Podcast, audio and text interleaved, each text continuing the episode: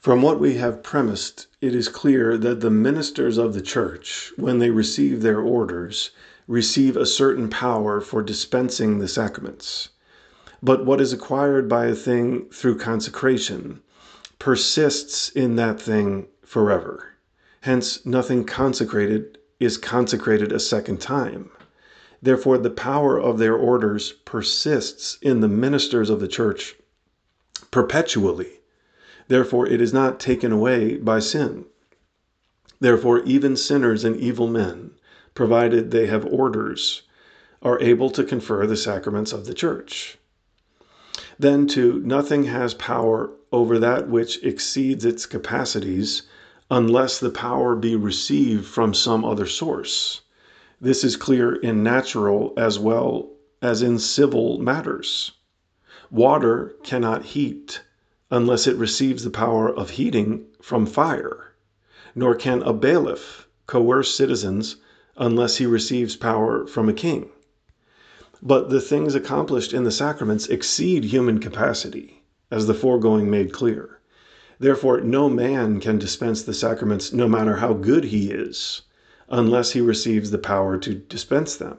Now, goodness is in man the opposite of malice and sin. Therefore, one who has received the power to dispense the sacraments is not blocked by sin from dispensing them.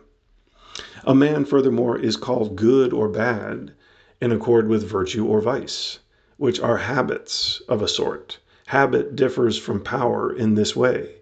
By a power, we are able to do something but by a habit, we are not rendered able or unable to make something, but ready or unready in doing well or badly what we are able to do. Habit, therefore, neither gives us an ability nor removes one. Rather, by habit, we acquire this to do something well or badly. Therefore, a man's being good or bad does not make him able or unable to dispense the sacraments but suitable or unsuitable for dispensing them well.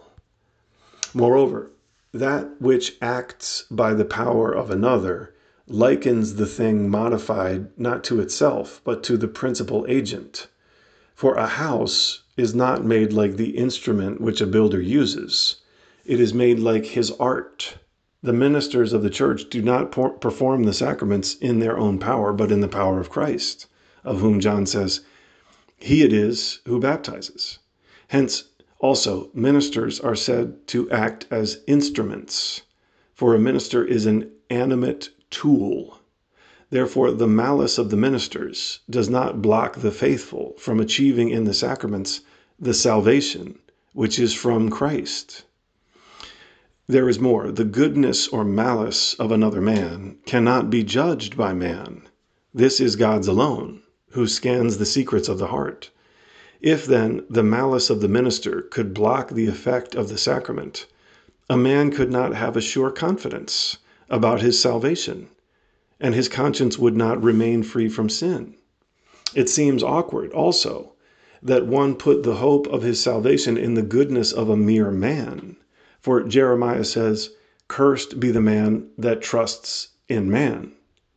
But if a man were not to hope for the achievement of his salvation through the sacraments, except through those conferred by a good minister, he would appear to put the hope of his salvation to some extent in a man.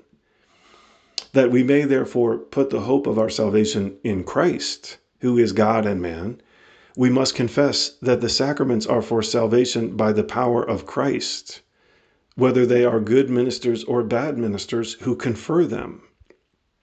This is apparent as well from the fact that our Lord teaches us to obey even bad prelates, whose works we must not imitate. For he says, The scribes and the Pharisees sit on the chair of Moses. All things, therefore, that they say to you, observe and do, but according to their works, do not do. But there is much more reason to obey people who have received a ministry from Christ than there was to obey the chair of Moses.